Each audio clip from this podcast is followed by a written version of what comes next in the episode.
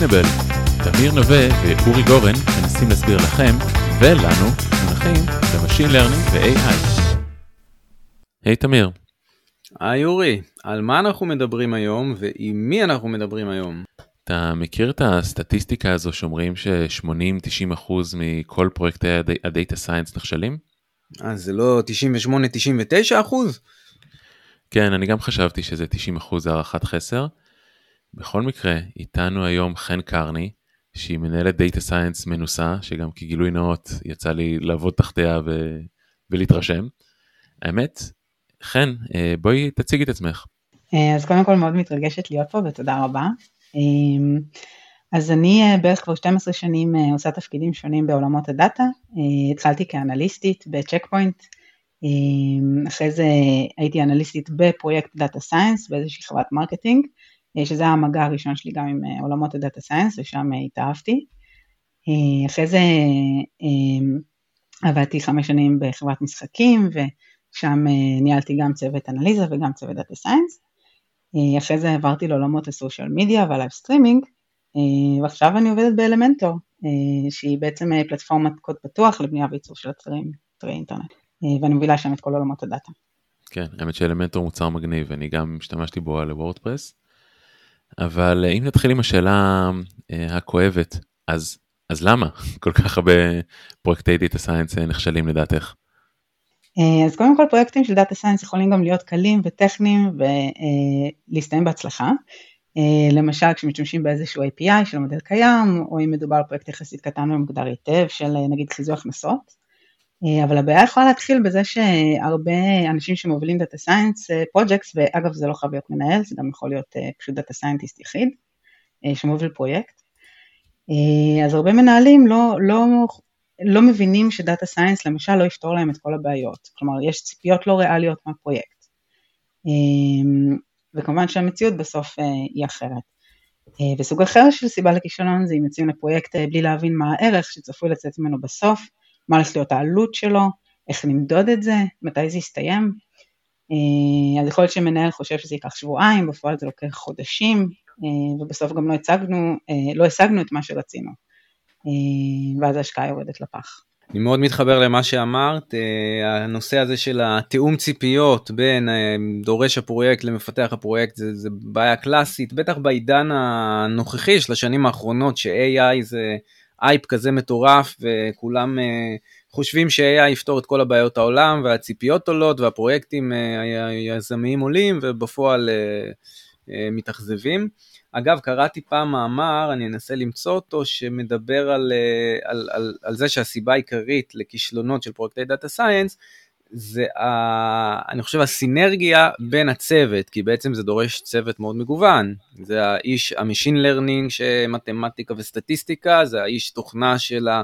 עושה את ה deployment, זה ה DevOps וזה ה cloud וזה ה data engineering, כאילו יש פה הרבה מאוד, אה, וה testing, הרבה מאוד שילובים שכאילו קשה פה לעשות את האינטגרציה. אז, אה, אז, אה, אז כן, בואי תספרי לנו על, על כישלון מפואר שאת גאה בו, מה שנקרא. איזשהו פרויקט data science שהובלת ודווקא נכשל. אז אה, קודם כל חשוב להגיד שהיו לי לא מעט כאלו, אה, במיוחד בהתחלה, אבל לא רק. אמ, והדבר הראשון שקופץ לי לראש כשאתה שואל אותי על כישלון מפואר, זה באמת הפרויקט הראשון שבניתי. אה, אני הייתי מנהלת מתחילה, גייסתי data scientist junior, ושנינו לא ידענו מה אנחנו עושים.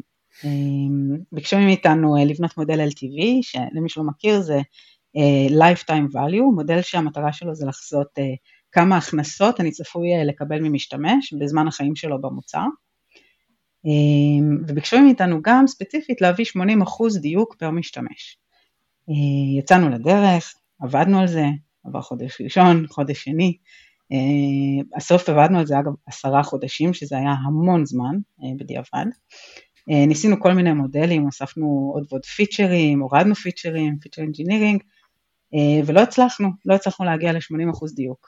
אה, ובשלב מסוים אפילו אה, המנהל שלי כבר רצה לסגור את הפרויקט. ואני כמובן כמנהלת מתחילה חשתי כישלון. ואז הדאטה סיינטיסט, הוא נזכר באיזשהו מאמר שהוא קרא, וכשהסתכלנו עליו, אז ראינו שבעצם שם הם מדדו את הדיוק בדרך אחרת, הם מדדו את זה על ההכנסות ולא על המשתמשים, וגם עם סטיית תקן של 15% חיובית ושלילית, מה שהשאיר לנו איזשהו מרחב תמרון די מכובד. ואז כשמדדנו בשיטה הזו גילינו שאנחנו כבר מלא זמן עובדים, עומדים ביעד של הדיוק. ואז יצאנו ל deployment וכולם היו מרוצים, זה היה מעניין.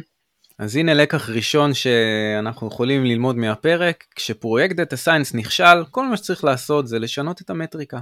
לגמרי. האמת שאני חושב שאחד הדברים שהם נורא נורא שונים, במיוחד אנשים שלא מגיעים מ data science או מחקר, זה שפרויקטים של data science יש להם המון המון אי ודאות אינהרנטית. כי למשל להתחייב ב-80% זה משהו שאני כבר לא עושה, כי קשה. זה כמו בקידוחי נפט, להתחייב על כמות מסוימת של ליטרים.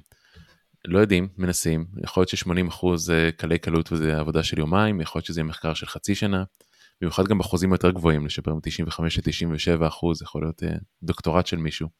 אז זה לדעתי כזה הבדל מאוד מאוד גדול לעומת נגיד front-end, אה, של נגיד לעצב כפתור כחול, כפתור יהיה כחול, אולי זה יהיה שבוע, חודש, אבל ב data science באמת יכול להיות שלא נגיע אי פעם ל-value כזה. אז היום כשניגשת לפרויקט data science, מה לדעתך חשוב לעשות כשמנהלים פרויקט data science גדול? אמ, אז באמת כמו שאתם אומרים, אה, פרויקטי data science הם בדרך כלל פרויקטים מאוד גדולים, אה, אפילו מפחידים, אה, והרבה פעמים גם נראה שנורא קשה לראות את הסוף, איך זה ייגמר.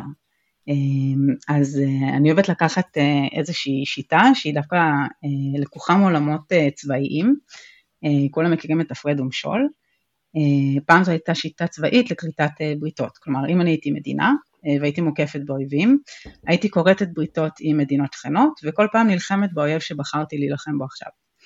אה, אז אם לוקחים את זה לעולמות הביזנס אה, והניהול, זה נקרא שיטת הסלאמי, ובעצם השיטה הזו מאפשרת לקחת את הפרויקט הגדול הזה, שהוא נראה כמו משהו מאוד מורכב, ולחלק אותו לפרוסות. מהעולמות שלנו אפשר אולי לחשוב על זה כמו להפוך מונוליט למיקרו סרוויסים. אה, מורידים את הסיבוכיות של הפרויקט על ידי זה שמחלקים אותו לחלקים קטנים ועצמאיים. אז זה ממש אותו דבר. אה, וככה אה, בעצם כשמתכננים כל שלב ושלב בנפרד, הבעיה המאוד מאוד גדולה הופכת לפשוטה או משהו שלפחות אפשר להתמודד איתו. אז, אז את אומרת לחלק את הפרויקט הענק ל, ל, לפרוסות סלאמי קטנות, אז מה, מה חשוב שכל פרוסה תכיל בעצם? יפה, אז קודם כל, כמו כל פרויקט פיתוח גדול, צריך להיות פה שלב של מחקר. אה, המחקר אה, צריך לכלול אה, קודם כל הרבה שיחות, שיחות עם הלקוח, מה הוא רוצה, מה הציפיות שלו, שיחות עם כל מיני עמיתים או אנשים שמבינים בנושא, איך הם רואים את המודל, איך הם ימדדו את ההצלחה שלו ומה הערך שזה יכול לתת להם. ואחרי שמבינים את זה, גם צריך להסכים על איזשהו KPI למדידת הצלחה, לחשוב האם אנחנו הולכים למדוד את המודל בסוף ב-AB טסט, אם זה ריאלי, או באיזושהי דרך אחרת, האם המודל הולך לחסוך בזמן או בעלויות, אה, אז זה השלב שבו נגדיר את הדברים האלה.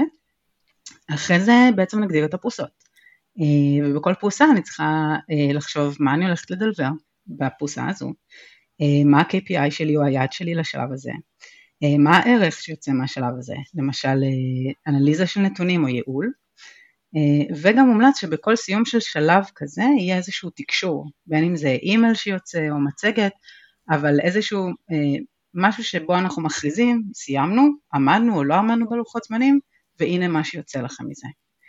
אה, ואחרי שעשינו את השלב הזה של פריסת הפרוסות וה-KPIs, גם בעצם נגדיר לוחות זמנים, נחשוב על תלויות, אה, מי אמור לשתף איתי פעולה, אה, באיזה שלבים הם צריכים לשתף איתי פעולה, מתי הם יבנו את התשתית שאני צריכה.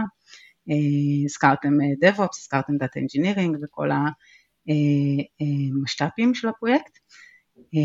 צריך להגדיר עלויות, כמה מכונות נצטרך לצורכי חישוב להערכתנו, כמה כסף זה יעלה, דברים כאלה. ובסופו של דבר בסוף הפרויקט מאוד מאוד חשוב לעשות שוב איזושהי מצגת בומבסטית להנהלה, הנה מה שעשינו, הנה מה שמצאנו.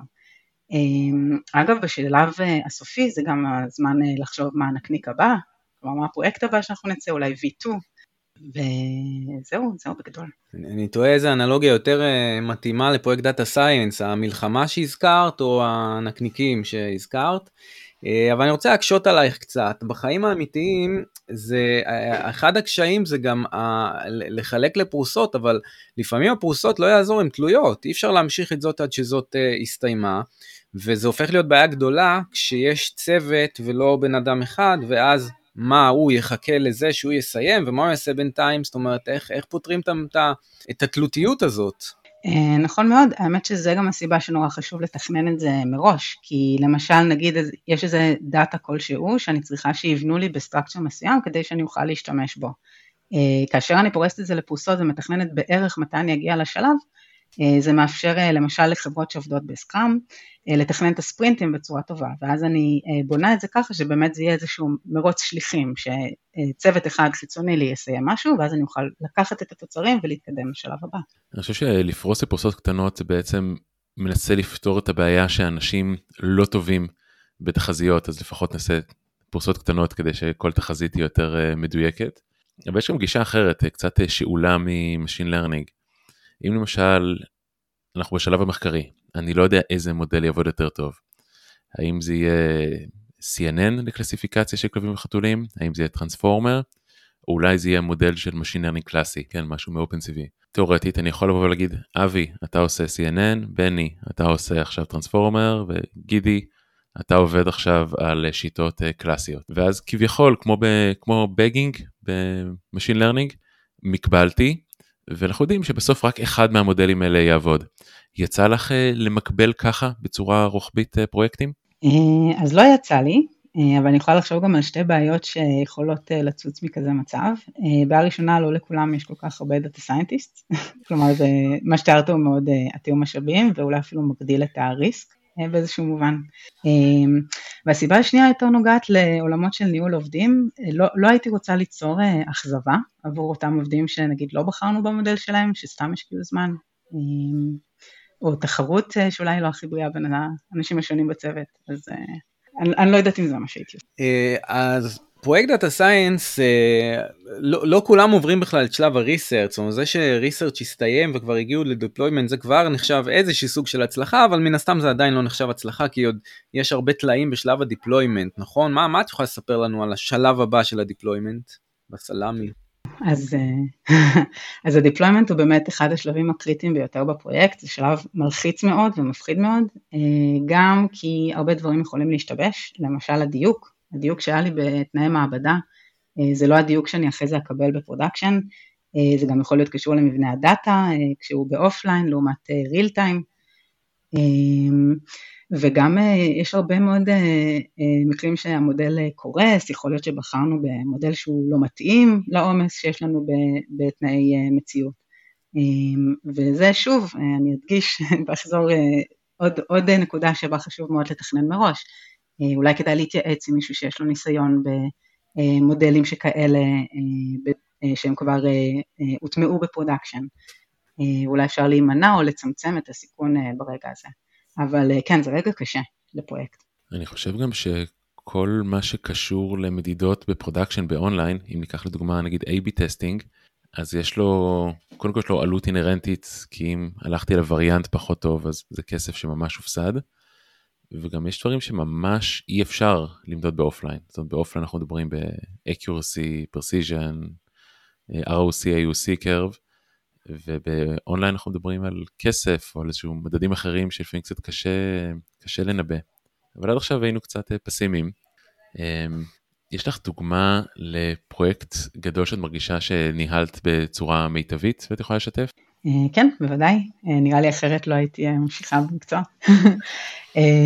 אז אני יכולה לתת כדוגמה אה, מודל שגם בנינו עבור מחלקת marketing, עלה לנו איזשהו צורך מהמחלקה, היו להם הרבה מאוד פרסומות, כמות של אלפי פרסומות, חלקם וידאו, חלקם תמונה, והם תהו האם יש אפשרות לייעל את כל הנושא הזה.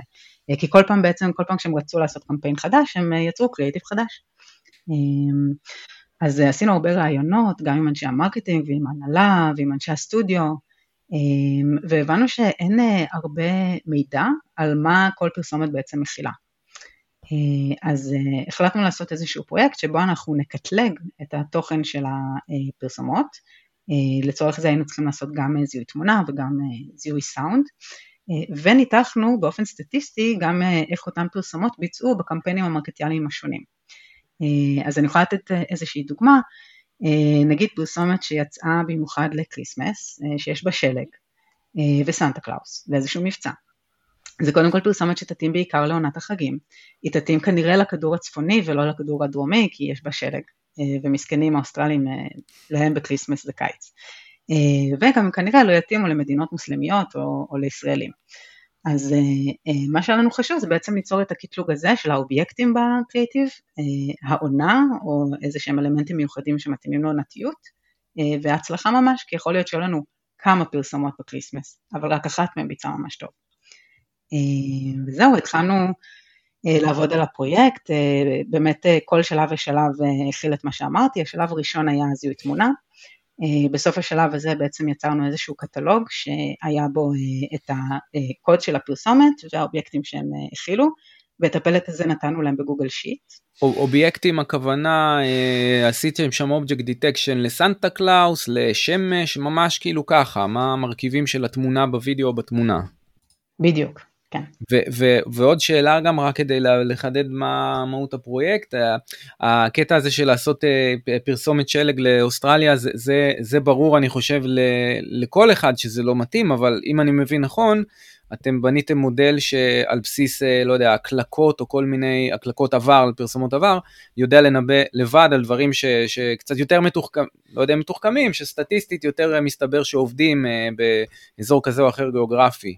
נכון? זאת אומרת, הבנתי נכון? הבנת נכון, רק שלא לקחנו רק הקלקות, לקחנו ממש את כל הפאנל המרקטיאלי, אימפרשנים, אה, כמה ראו את הפרסומת, קליקים, כמה התקנברטו על הפרסומת ובעצם אה, הורידו את האפליקציה, אה, ואז אפילו גם ROI, כמה כסף הכניסו היוזרים שהורידו את האפליקציה והשתמשו בה. זה ממש, זה ממש מגניב, ומה שיותר מגניב בעיניי זה שאמרת שזה פרויקט שהצליח, אז, אז מה זה אומר הצליח? איך מדדתם הרווחיות של החברה, ההצלחה, של, איך כאילו מדדתם את ההצלחה? אז אה, האמת שזה דוגמה לפרויקט שמאוד קשה אה, למדוד, כי אמ, בוא נגיד רצינו, רצינו שיהיה לנו איזושהי יכולת להגיד שיפרנו בעשרה אחוז את ה-ROI של הקמפיינים, אה, אבל גילינו ש... אה, ההצלחה של הקמפיין גם תלויה בזמן בשנה וכל מיני אה, תנאים חיצוניים כמו תחרות בשוק ה marketing או אה, הוותק של האפליקציה שמפרסמים, אז לא הצלחנו מאוד להוכיח את התמורה שלנו בכסף, מה שהוא תמיד הדבר הכי רצוי, אבל מה שכן הצלחנו להוכיח זה קודם כל היה הייפ מאוד גדול סביב המודל, האנשי marketing מאוד התלהבו מזה שיש להם עכשיו קטלוגים אובייקטים ואפקטים שיש בכל פרסומת, וגם אה, אה, בסוף זה חסך להם זמן, זה חסך כסף לחברה בזה שלא היו צריכים לפתח אה, את אותה כמות פרסומות שפיתחו בעבר, זה כן אפשר להם לעשות פרסומות אולי יותר מורכבות, יותר בומבסטיות, עם אנימציה יותר מושקעת, אז פה זה דווקא דוגמה לפרויקט שהערך שלו היה יותר איכותני. אז תמיר אני אתרגם לך ROI זה לא Region of Interest זה return of investment. קראת לי את המחשבות. אוקיי אז אם, אם ניקח את השיטה של הסלאמי שהזכרנו קודם איך אה, היא בעצם תורגמה לפרויקט הזה? אה, אז ממש אפשר אה, ללכת אחד אחד על השלבים התחלנו במחקר שבסיומו הייתה מצגת שהבהירה מה הפרויקט הזה הולך להשיג עם הסכמה של כל הסטייק הולדרס. היה שלב ראשון של זיהוי תמונה עם קטלוג שלב שני של זיהוי קול עם אה, העשרה לקטלוג. שלב שלישי של אה, ניתוח סטטיסטי שאפשר את ההתאמה לסגמנטים ואיזשהו מתן המלצה, איפה כדאי להציג את הפרסומת הזו, ובסוף היה את מדידת ההצלחה, שכאמור הייתה קצת יותר מאתגרת. מה באמת את יכולה לספר לנו פה, איך מגדירים שמסתיימת פרוסת סלאמי? אז במקרה שלנו, אם אני למשל אסתכל על הפרוסה הראשונה, ממש היה לי משהו אה, פיזי שיכולתי לתת ללקוחות. אה, הנה גוגל שיט, יש בו קוד, אה, אה, בעצם רשימה אה, של קטלוג של כל הפרסומות. אה, וממש נתנו להם את זה, אפשרנו להם להשתמש בזה תוך כדי תנועה. אה, ואגב זה גם יצר אה, את הערך, כלומר אמרנו שבכל שלב של הסלאמי צריך שיהיה או KPI או ערך כלשהו ללקוח. אה, זה היה הערך. מעולה, כן, אני חושב ש-definition of done זה כזה מונח שכל אה, מנהל חייב להכיר. חד משמעית. אנחנו מתקרבים לסיכום הפרק. מה לדעתך הדברים שכל אה, מנהל אפילו או פרקטישנר חייב לקחת מהשיטה הזו לפרויקט הבא שלו? אז באמת אני חושבת שהדבר החשוב ביותר הוא לבנות לוחות זמנים, להגדיר טוב מאוד מתי אני צפוי לקבל את המודל ומה הערך שהוא אמור להביא לי. הדבר השני זה באמת הזכרנו שיתוף פעולה ודיבור עם עמיתים. אני יכולה לתת איזושהי דוגמה דווקא מהתקופה שלי כאנליסטית לאיך דאטה יכול להיראות שונה כשאנחנו מסתכלים עליו באקסל לעומת המציאות. עשיתי איזושהי אנליזה על פרפורמנס של אנשי טכניקל ספורט והסתכלתי על הרשימה של העובדים וראיתי שאחד העובדים שגם היה לו ותק מאוד גבוה היה לו אחוז מאוד נמוך של טיקטים שהוא סגר, כלומר פניות של לקוחות שהוא טיפל בהם בצורה מוצלחת וגם הטיקטים שהוא טיפל בהם, לקח לו המון זמן לטפל בהם, כלומר לכאורה עובד די חלש. ושאלתי את זה את המנהלת שלו, ואמרתי לה, תגידי, מה, למה את לא מפטרת את העובד הזה? ואז היא אמרה לי, מה, זה העובד הכי טוב שלי, על מה את מדברת? הוא הכי ותיק, הוא מכיר לעומק את כל המערכות, הוא זה שמטפל לי בפרויקטים הכי, בטיקטים הכי מורכבים, הוא כל הזמן עוזר לאחרים, כלומר אולי הוא בעצמו לא סוגר טיקטים, אבל הרבה מאוד טיקטים נסגרים בזכותו, והוא גם עושה את ה mentorship לחדשים. אז באמת היה פה המון המון ערך מעובד שעל פניו בדאטה נראה בתפקוד נמוך. בפרויקט כזה למשל, אם הייתי בונה שם מודל להצלחה של אנשי technical support, יכול להיות שאולי דווקא לא הייתי בוחרת את הפיצ'ר הזה של סגירת טיקטים. אז יש חשיבות מאוד מאוד גדולה לשיתוף פעולה ולהבנה של הצד העסקי של הפרויקט. והדבר האחרון, אני חושבת שגם היה לכם על זה איזשהו פודקאסט בעבר, אבל הדבר האחרון הוא שנכון שכולם רוצים AI ומודלים ובאזוורדס, אבל לפעמים במהלך השלב המחקרי שנעשה, נגלה שאפשר לפתור את הדברים לאו דווקא עם איזשהו מודל מסובך, אלא אולי בצורה פשוטה, אולי מתמטית, שלא תצריך data science, או שתצריך עבודה מאוד מאוד קצרה יחסית. ואז זה מאפשר לנו להשקיע את המשאבים המאוד מאוד חשובים ויקרים שלנו כ data scientist במקום יותר טוב. לגמרי, לגמרי מזדהה עם הדברים שאמרת. חן, המון תודה, היה מרתק, נתת לנו פה כמה אנקדוטות, ככה סיפורים מהחיים מאוד מלמדות בעיניי, מקווה שגם המאזינים הפיקו ערך, אני מאמין שכן. המון תודה וש... ונתראה בפרק הבא. תודה רבה.